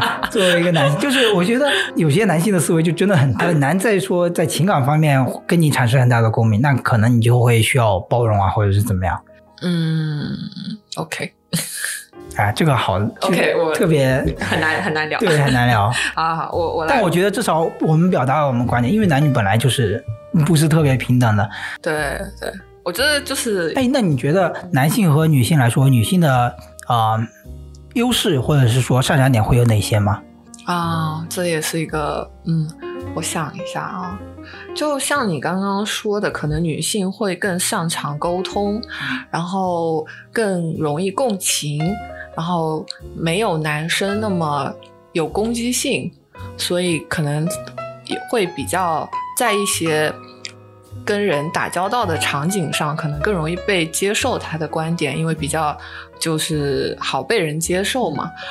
嗯、还有可能，但我觉得这几个都是非常老生常谈有点软性的那些力，不是硬实力，而是软实力那种感觉吗？还是对，软实力也是一个方面，另外一个是有点老生常谈的，有点像标准答案。所以你刚刚问我，有点问住我，因为我可能好像也没有特别想过女性的优势。从我个人的工作经验来说，我们这个小组最上面那个 leader，她其实是一位女性建筑师，她现在可能六十多岁，她整个人她是比较温文儒雅的，他不会说像有些负责人，他就会你做错一件事，他就会骂你，他其实比较善于听倾听你的意见。啊，其实他的行为或者说他的一些做事风格，呃，无论说面对甲方或者说面对一些我们他下面要帮他干活的人，我们对于他的话的接受度都是非常高的。嗯其实慢慢也影响到我们接下来就是说，呃，他下面一层级的可能就是一些男性的负责人领导，他们对于员工他的沟通的方式也是比较温柔的。我觉得这个是我非常能接受的一种工作方式，就是你做错了什么，或者你要去做什么，他们都以非常温柔的方式来跟你沟通交流。其实这个事情反而能让你做事情的那个效率或者完成度达到更高的一个层面。嗯，就是你刚刚聊到这个，我突然想到一个点，就是我会觉得在职场上面啊，就我个人觉得女性会给人的权威感会比较弱，就男性会天然的带着更容易被人信任的感觉。就是譬如说，在我们行业就会有这种状况，就是你要找律师嘛，其实很多当事人会更偏向于相信男的律师，然后呃比较少相信女的，就是他们。接触这个律师，从性别上给他的第一个感觉上的信任感是完全不一样的。那其实我就想到你刚刚说你的领导他给你的权威感，那我就是想，如果说你的领导他是一个男性，他同样也会用这样很好的沟通方式来跟你沟通的话，那会不会比是一个女性更容易让你信服？我觉得反而不一定。哦，好像如果你是一个男性建筑师，可能你更凶一点，可能会更那个。嗯，但是你你们你们就是可以接受男性更凶，但是不能接受女性更凶，是吗？如果女性更凶，是不是就觉得她啊反而好像距离感更远。就是如果男女都凶的话，反而女性的那个距离感更远，哦，好像是这样的。这是不是既定的偏见？就是对女性的对女性的偏见。到我问了吗？呃，你有想问的可以问。问一个轻松点的，儿时最开心的回忆是什么？啥？小时候最开心的回忆，这个问题很很难想哎，因为我很容易忘记。儿时最开心的回忆啊，能限定一下年龄吗？这样我比较好想一点。十二岁前，啊，十五岁前，十六岁前吧。呃，儿时十六岁，我感觉我已经不儿时了。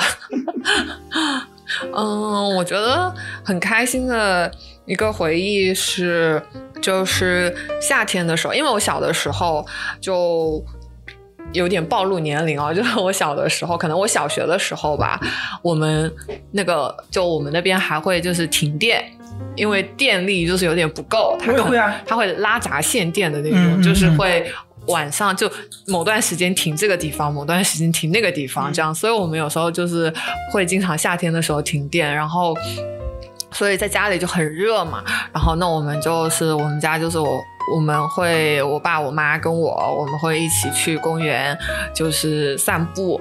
然后公园有风嘛，就很凉快。然后我们就会坐在公园的凳子上看看星星，然后会给我买雪糕或者是冷饮吃，我就感觉很幸福。就是就那个时候就觉得是，就就是体会。就是可能是我第一次体会简单的快乐吧，因为它确实是一件非常小的事情，而且也对我来说，那个夏天就是不断的重复这件事情。只要停电，我们可能就会出去，因为在家里很热。然后，但是他每天他好像经常重复，但他对我的快乐感好像也不会下降。我就是觉得就很快乐。嗯，对，真好，嗯，真好。你问吧，啊，你问吧，我来问一个问题啊。OK，这个问题。就是，呃，我们就是经常说我们要就是理解他人嘛，或者是了解他人，不管是在人际交往中还是在亲密关系当中。但是我们就是到底就是怀了多少的好奇，或者说我们愿意花多少的时间去了解他人？就我们是不是真的想要去了解别人，或者是想要去理解别人？是不是有点难这个问题？我想想，嗯，其实我觉得大部分是没有的，只有针对个别人，我才会有真正的好奇心，想了解他的过去的经历和现在的想法，可能未来设想。嗯，我觉得特别少，对，这样的人不多，因为太多了过不过来的，不能当海王很难的。对，那就只是说针对。个别你想了解的人，或者说我们这个范围限定在亲密关系当中好了，就是你觉得我们是不是真的想要去了解别人？我觉得这件事情的底层逻辑是这样的，就是我觉得我的比较阴暗面是，就是说我对对方做出的事情，其实是希望对方也对我做同样的事情。嗯，就是其实是我希望更希望我被看见，那我就先去看见你的一些方面，这样你是不是也会说，在我的这些行为的影响下，也会来尝试问我？我想我把我的那一面打开给你看。可能如果是我，我会我的动机其实是这样子的，而不是说我真的对一个人平白无故的好奇而没有什么任何的回报，然后我就去做这件事情。哇哦！其实我最根本质的那种生存法则那种想法，就是说我希望我的阴暗面被看见，我希望被安慰，希望被得到抚慰或者是怎么样，所以我先去这么做，然后想让你也这么来对我。嗯，这是一个很好的方式，但是我想到的是，如果对方并没有这么做，并没有给你回应呢，可能就你你就没有得到你想要得到的东西了。那这样之后，你还会继续的去好奇了解这个人吗？我个人来说的话，应该不会吧。啊，OK。这不就是舔狗吗？那也不是啊，就是或者说你们已经确认了关系啊，就是你们已经是男女朋友的关系下，就是确认了关系之后也可以当舔狗啊。哎，对吧？对吧？对，不一定是，就是说在追求之前，那当然这是一种舔狗。但是你追到之后，就是双方也不一定就平等了，对不对？没错，这关系可能也还是照样舔。哎，这个我有一个发散出来想问的问题，是因为当过舔狗了，所以不能忍受自己再当舔狗。那怎么样叫舔狗呢？但是你们都已经在一起了，在一起了，为什么还有？不不不，可能是以前的经历当过舔狗，然后失败了，然后再也不允许自己再这么窝囊了，可能是这样子的。那但是那怎么区分舔狗跟你喜欢一个人、爱一个人，所以你愿意去为他多付出呢？这两个的界限是什么？我觉得是有回馈的，对方有回馈，那你就不一定是舔狗了。对方有回馈是怎么？有反馈，就有同样的、同等的回应给你。啊，那要求还我觉得不容易，就是就是不一定是同等，但至少不能说就舔狗，他相当于是你一味的舔狗，请定义舔狗，就是舔狗就是你你一味的付出，但是对方给你是几乎为零的那种反馈，几乎为零的正反馈，那你就自然就是舔狗啊，不行，对，这你就完全是舔狗了。但是如果对方比如说给了你百分之三十的回馈，但是又不给你非常明确的进一步的那个什么。可能就是吊着你，那其实另外一边是海王，另外一边是舔狗嘛。好的，好的，OK。我要问一个吗？呃，可以。你知道八号当铺吗？我没看过。你没看过，就是可以点到你的任何一个抽象的东西来典当，来换取另外一个你想要的事情。比如说，你可以点到你的听力来换取事业非常成功之类的。如果有这么一个这是跟个，魔鬼的交易吗？对对对就是我失去一个我的东西，对然后我可以换取一个我的东西，对嗯，OK。你会选择我有一个跟这个很像的问题，这个问题是我们可以，我可以把这个问题 Q 出来，然后我们回答。我的这个问题是，如果可以选择的话，你想要拥有什么超能力？OK？但是你这个是有有那个交换换的对，对它，所以我可以任意的选择失去我的任何能力要差不多对等。我现在就是当铺老板，啊，就是你你来衡量要不要把那个能力换给我。哇哦，好有意思啊！这个，来，我先说我想要的能力是什么，嗯嗯看看你这个当铺里有没有。嗯嗯嗯，有 八号当铺无所不能。我这个其实有之前有跟别人聊过这个话题，就我想要拥有的超能力，可能是我想要看到别人心里是怎么想的，嗯，就是读心术，对对对对对，就读心术。你愿意付出你的什么？有要求吗？你想想，你最多能，你觉得跟他对等的能力，自己拥有的东西是什么？要能力还是物质上的、呃，资能力产上的，能力，因为物质我都有。啊？能力那肯定不可能是五官方面的，我觉得，但我觉得可以是你可以，比如说，你可以，你先想吧，你先想。变胖的能力。八号当铺不做亏本生意，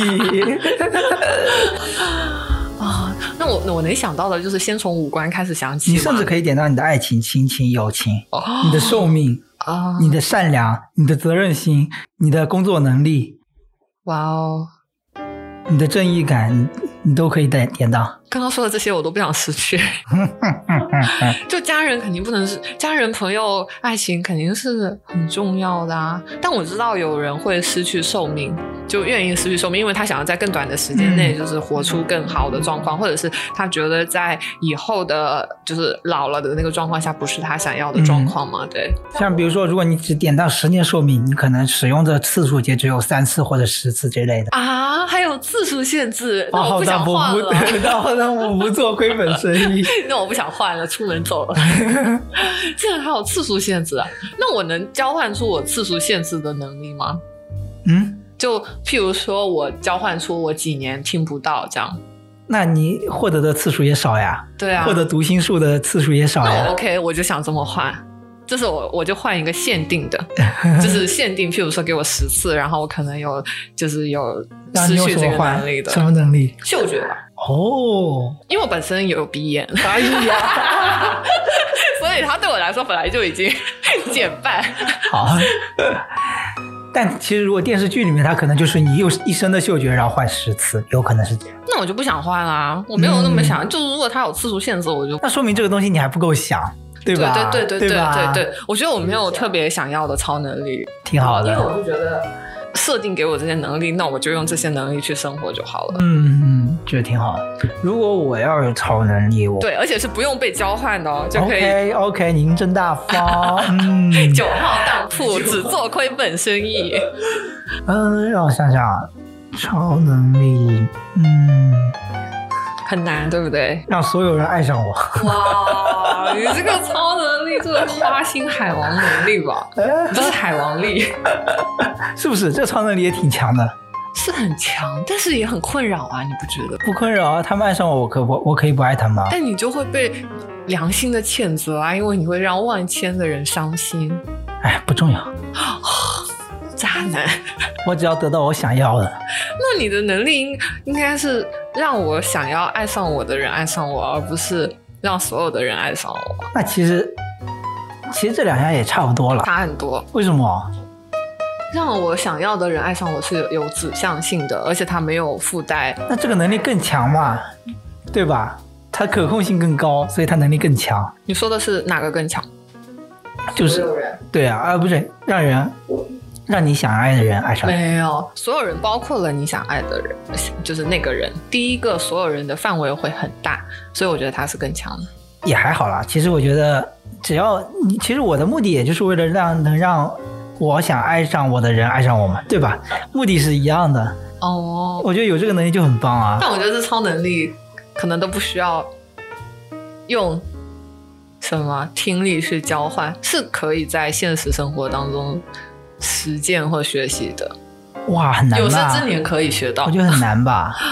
可以吧？那你这么说，就是觉得你自己没办法得到想要被自己喜欢的人喜欢我觉得是这样的，我觉得这个很很靠命哎。有命的成分，但是也有主观能动性的成分。这样的话，我觉得我现在对于就是追女生或者怎么样，我会觉得很难有，我觉得很难，因为人是很难靠追追到的嘛，对吧？一定是相处，然后是怎么样，但是这个就很靠契机啊，或者是怎么样。嗯，对，但人的自己做的事情也很重要啊。嗯，对，肯定还是要先做自己，把自己活出来，展示给别人看，然后吸引到别人嘛，对吧？嗯，还是要乐观一点。嗯，可以的。OK，嗯，下一个。呃下一个哦，你之前其实是不看视频类的内容的，哎，这个我是吧也有做这个问题。你你说一下你为什么不看？哦，你的问题是什么？就是我就是为什么？对你出于什么样的想法或者是什么样的目的，是说你啊坚持自己不要看这种长、哦长视频啊，还是短视频啊这些内容对对对我都不看，就是你的获取信息的内容可能就是一些啊、比较权威性的文章啊、书啊之类的，嗯，这是出于什么想法？对，这个净化自己的信息来源是吗？对吧？这个问题我有很多可以聊的，因为我最近有 update，就是我现在变成会看一些短视频，会刷抖音这样子。然后我先讲一下为什么我原先不看，或者说我会很排斥它的一个原因。一个原因就是有点，我觉得它很没效率，因为我。点开一个视频，我没有看完它之前，我根本不知道它的内容是什么，或者是我不知道它好还是不好，然后我也不知道我想要的信息到底在这个视频的第几分第几秒，然后它到底讲出来的是不是我想要的东西，它就是我需要花我，即使我二倍速加速，我也需要把它花这么多时间下去，我才能够做出这个判断。但如果是文字上的话，我觉得就是可以很快的定位到那个我想要的信息，而且它可以用搜索，或者是你可以用很多快捷的方式去 get 到你想要的信息。对，这个是一点，就可能效率上，我对就是有希望更有效率的去获得信息。然后第二个就是我。不得不承认，可能是我个人的一个偏见，就是我对短视频或者是抖音这种文化会在原先上会有一个偏见，我会觉得太嗯分散人的注意力，或者是我呃，或者是我需要有更多的注意力的人才可以去看文字性的一些东西。然后我希望就是自己有保持这方面的能力，而不是说啊被短视频抓走了注意力。然后嗯。但但我现在不得不承认，这可能是我自己的一个傲慢。对，然后嗯、第三个可能是我觉得短视频的内容的含量，它的信息量没有文字那么浓缩。密度没有那么高。对对对，就像我们聊天的时候，我们如果我们发语音信息，我们二十秒的信息内容，可能我打个十个字就讲完了。就但是我发语音信息，我会讲很多有的没的东西。然后呢，那而且现在短视频也，它不只是一个让你获取信息，它更多有点娱乐大众的这种、这种方式，所以你可能对它的信息量不是这么高，我觉得，嗯，但是。更新一下啊，更新一下！我现在我现在的进展，我现在进展就是我我就是有大概是一周之前吧，我开始刷，也不算刷，就我会开始玩抖音，然后我会看他哦，他给我推了什么视频，然后结果我就发现抖音里面什么都有，特别神奇。就像我妈，她会在上面搜怎么蒸螃蟹，然后怎么做什么东西，就是。你就会发现上面无奇不有，什么都有。然后呢，像我姐妹不是就是最近被感情困扰嘛，然后她也会在上面搜那些恋爱的东西，上面感情博主也特别多，而且说的也挺好的。然后还有那种搞笑的也特别好笑，就是之后所以我啊还有那种美妆的或者是什么，就各种各样的信息你在上面你发现都有，无奇不有。然后我就发现啊，好神奇啊！这个这个是我一个点，就所以我现在也没有特别排斥短视频，嗯，哦，原先排斥它还有就觉得它太就算法太抓走人的注意力了嘛，不想自己沉沦。但玩就真的开始刷之后，你发现哎也还好，你能控制自己的话，其实也不会说一下子就这样刷下去。你还是人，还是可以对抗一下 算法的。对，然后嗯，还有一个我也是我最近想要分享的一个体会吧，就是我我会有点觉得，因为排斥短视频这种。更流行的文化的主流文化，我会有点跟不上主流的社会这个节奏，也不能说节奏，就是我会有点脱节的感觉。就是我不太，我不能像现在的小孩，就可能零零年或者是更小一点，他们这么融入在这个文化里面，因为他们本来一开始接触呃移动互联网或者是接触网络，他们就是。他们就是在那个抖音里面，他们就是这个就是他们上网的第一站，所以他们很适应这个文化。但是我不行，我就是有点融入不进去，然后我也没办法很快的 get 到，哎，发生了什么？对，最近会有一种疏离感吧，就是跟主流文化之间的，嗯。哎，那你比如说最开始说不想看这些，你会觉得效率太低，那你是一种焦虑吗？啊，这个问题我也经常被人问哎，我觉得应该算是对自己时间的焦虑，或者是对自己事情的焦虑。但我觉得很多人，或者说只从我自己的身上的角度来说，就是我对。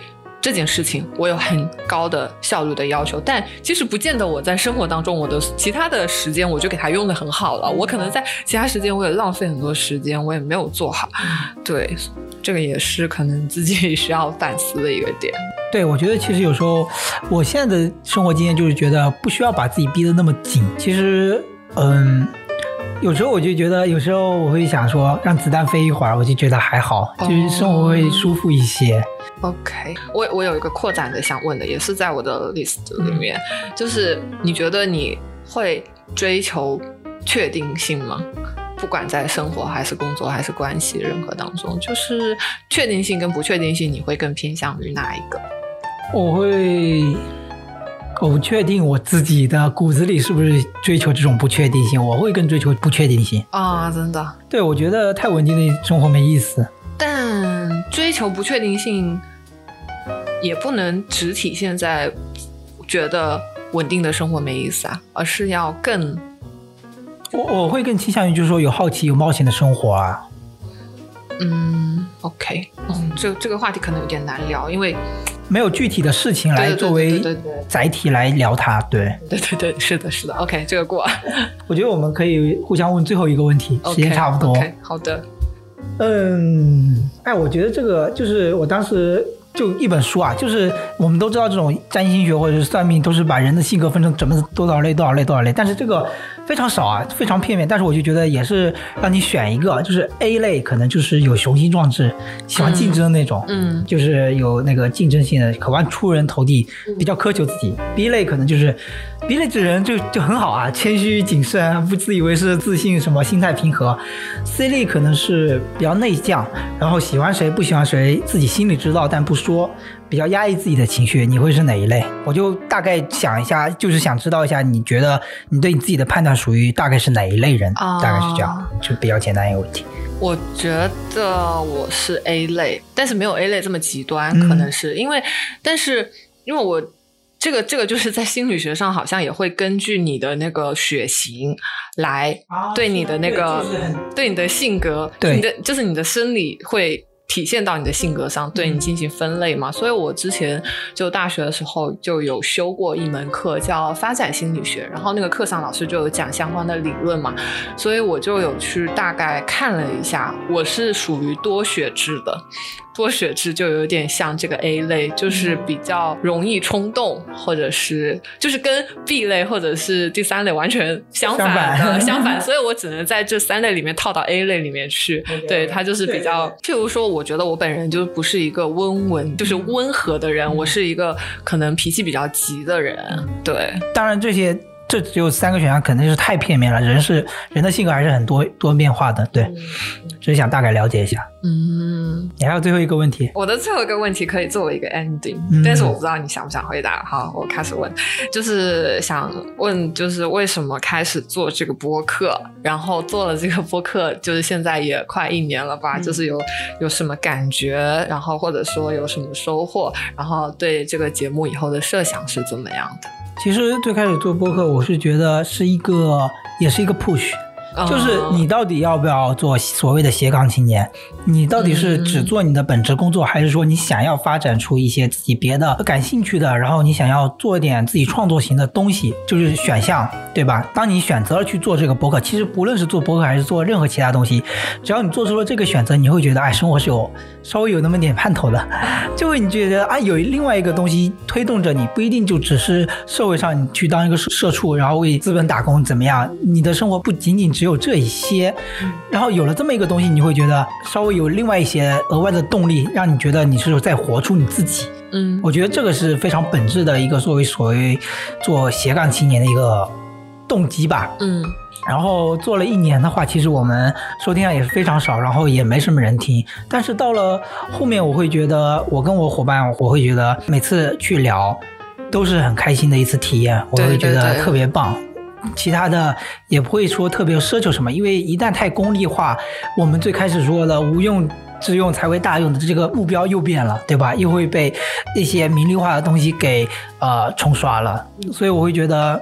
就还是顺其自然吧，像像我们今天做了快一年，前几天是刚刚做一年，然后今天是一年当中一年之后，相当于第一次邀请比较 呃新的朋友来做客，然后我另外一个伙伴也不在，然后我觉得也是一个新的尝试，嗯，指不定就能以后可以迸发出更多的火花，就是像我们可能像你的朋友圈以后指不定有机会也可以一起录，那就是会有认识更多新奇有趣的朋友，我们可以碰撞出更多的有意思的对话。我觉得这是一个比较有价值的点吧。对对，然后，对于未来的设想，我觉得还是作为一个比较基础的，就相当于它是生活的另外一个小马达。